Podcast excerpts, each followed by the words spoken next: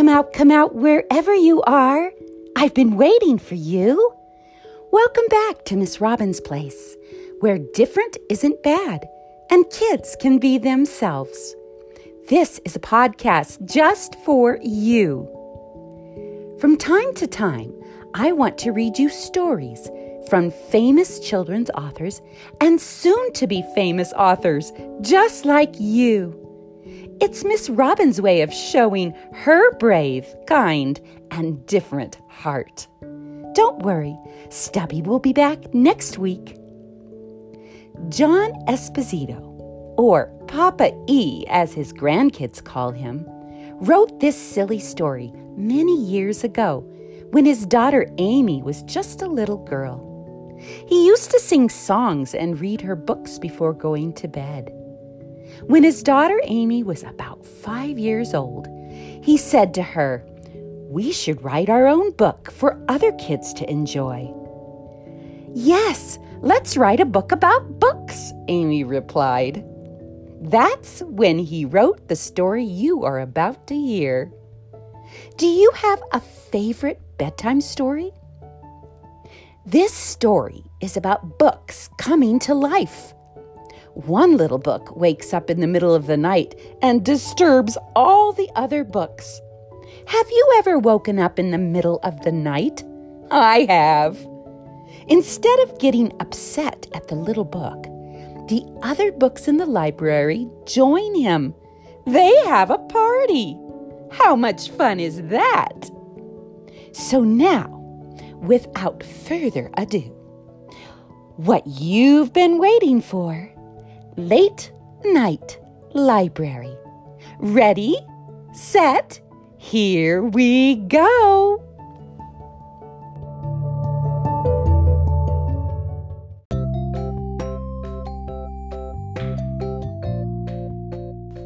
Remember, there are no pictures. You have to use your imagination.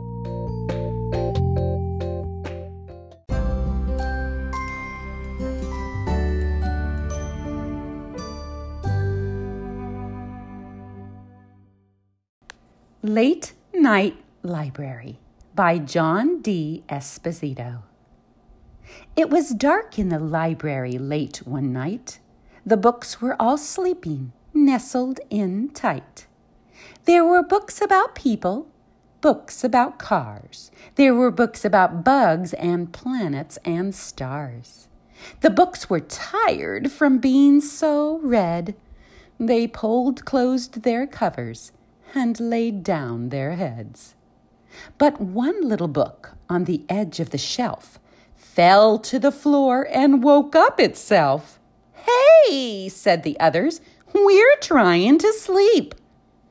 So he tried to climb back without making a peep. The book tried and tried to not make a sound, but each time he fell with a bang to the ground. Soon they all were awake late that night. You'd never believe the hilarious sight. Some books were laughing while others would dance. Some books were singing on shelves that would prance. There was so much noise from the books in the crowd, you could hear them outside. It had gotten that loud. A policeman came by when he heard all the chatter. He peeked in the window as he stood on his ladder. He stared with both eyes. What he saw made him frown. The books looked so silly, all jumping around.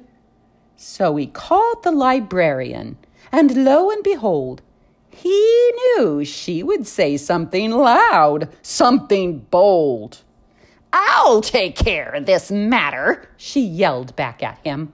No parties on my watch. This madness must end.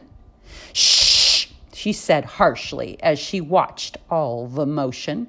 It's four in the morning. Stop all this commotion. Get off of those tables, the chairs, and the floors. Get back on your shelves like you were once before looking all tidy with just the right space. no one would know there'd been a party in place. The books closed their covers. They decided to chill.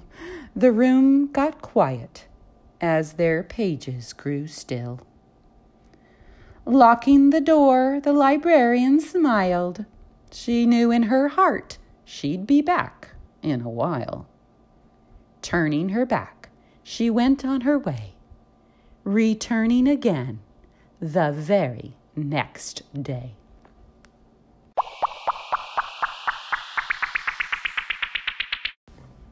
So now it's your turn, kids. Pause the podcast and discuss the questions with someone you love and trust. What caused all the books to wake up? Why do you think they decided to have a party instead of sleeping? Who was the first person to catch them singing and dancing?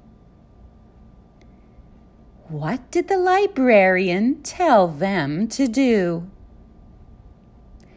If you lived in a library, what kind of book would you be?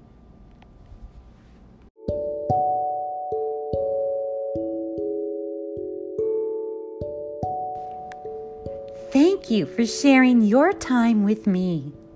These short children's stories feel like the old time sit around the radio broadcast popular in the past.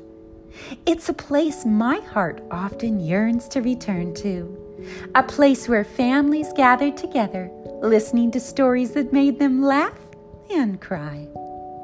Do you have a favorite book you like to read with your family? Maybe you know someone who writes their own stories. Maybe that's you. Well, Miss Robin would love to hear about it. So visit me at www.robinmarie.org and share your stories. As always, bring your adult with you. There, you will find all my podcasts with show notes for our listening impaired friends. Plus, many more resources for you and your family, like coloring sheets and real pictures of Stubby the cat.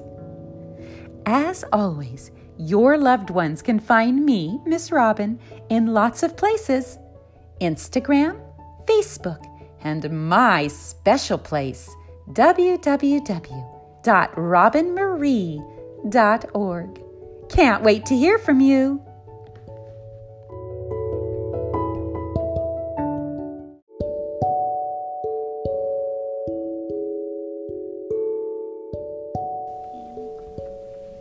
See you next time. Bye.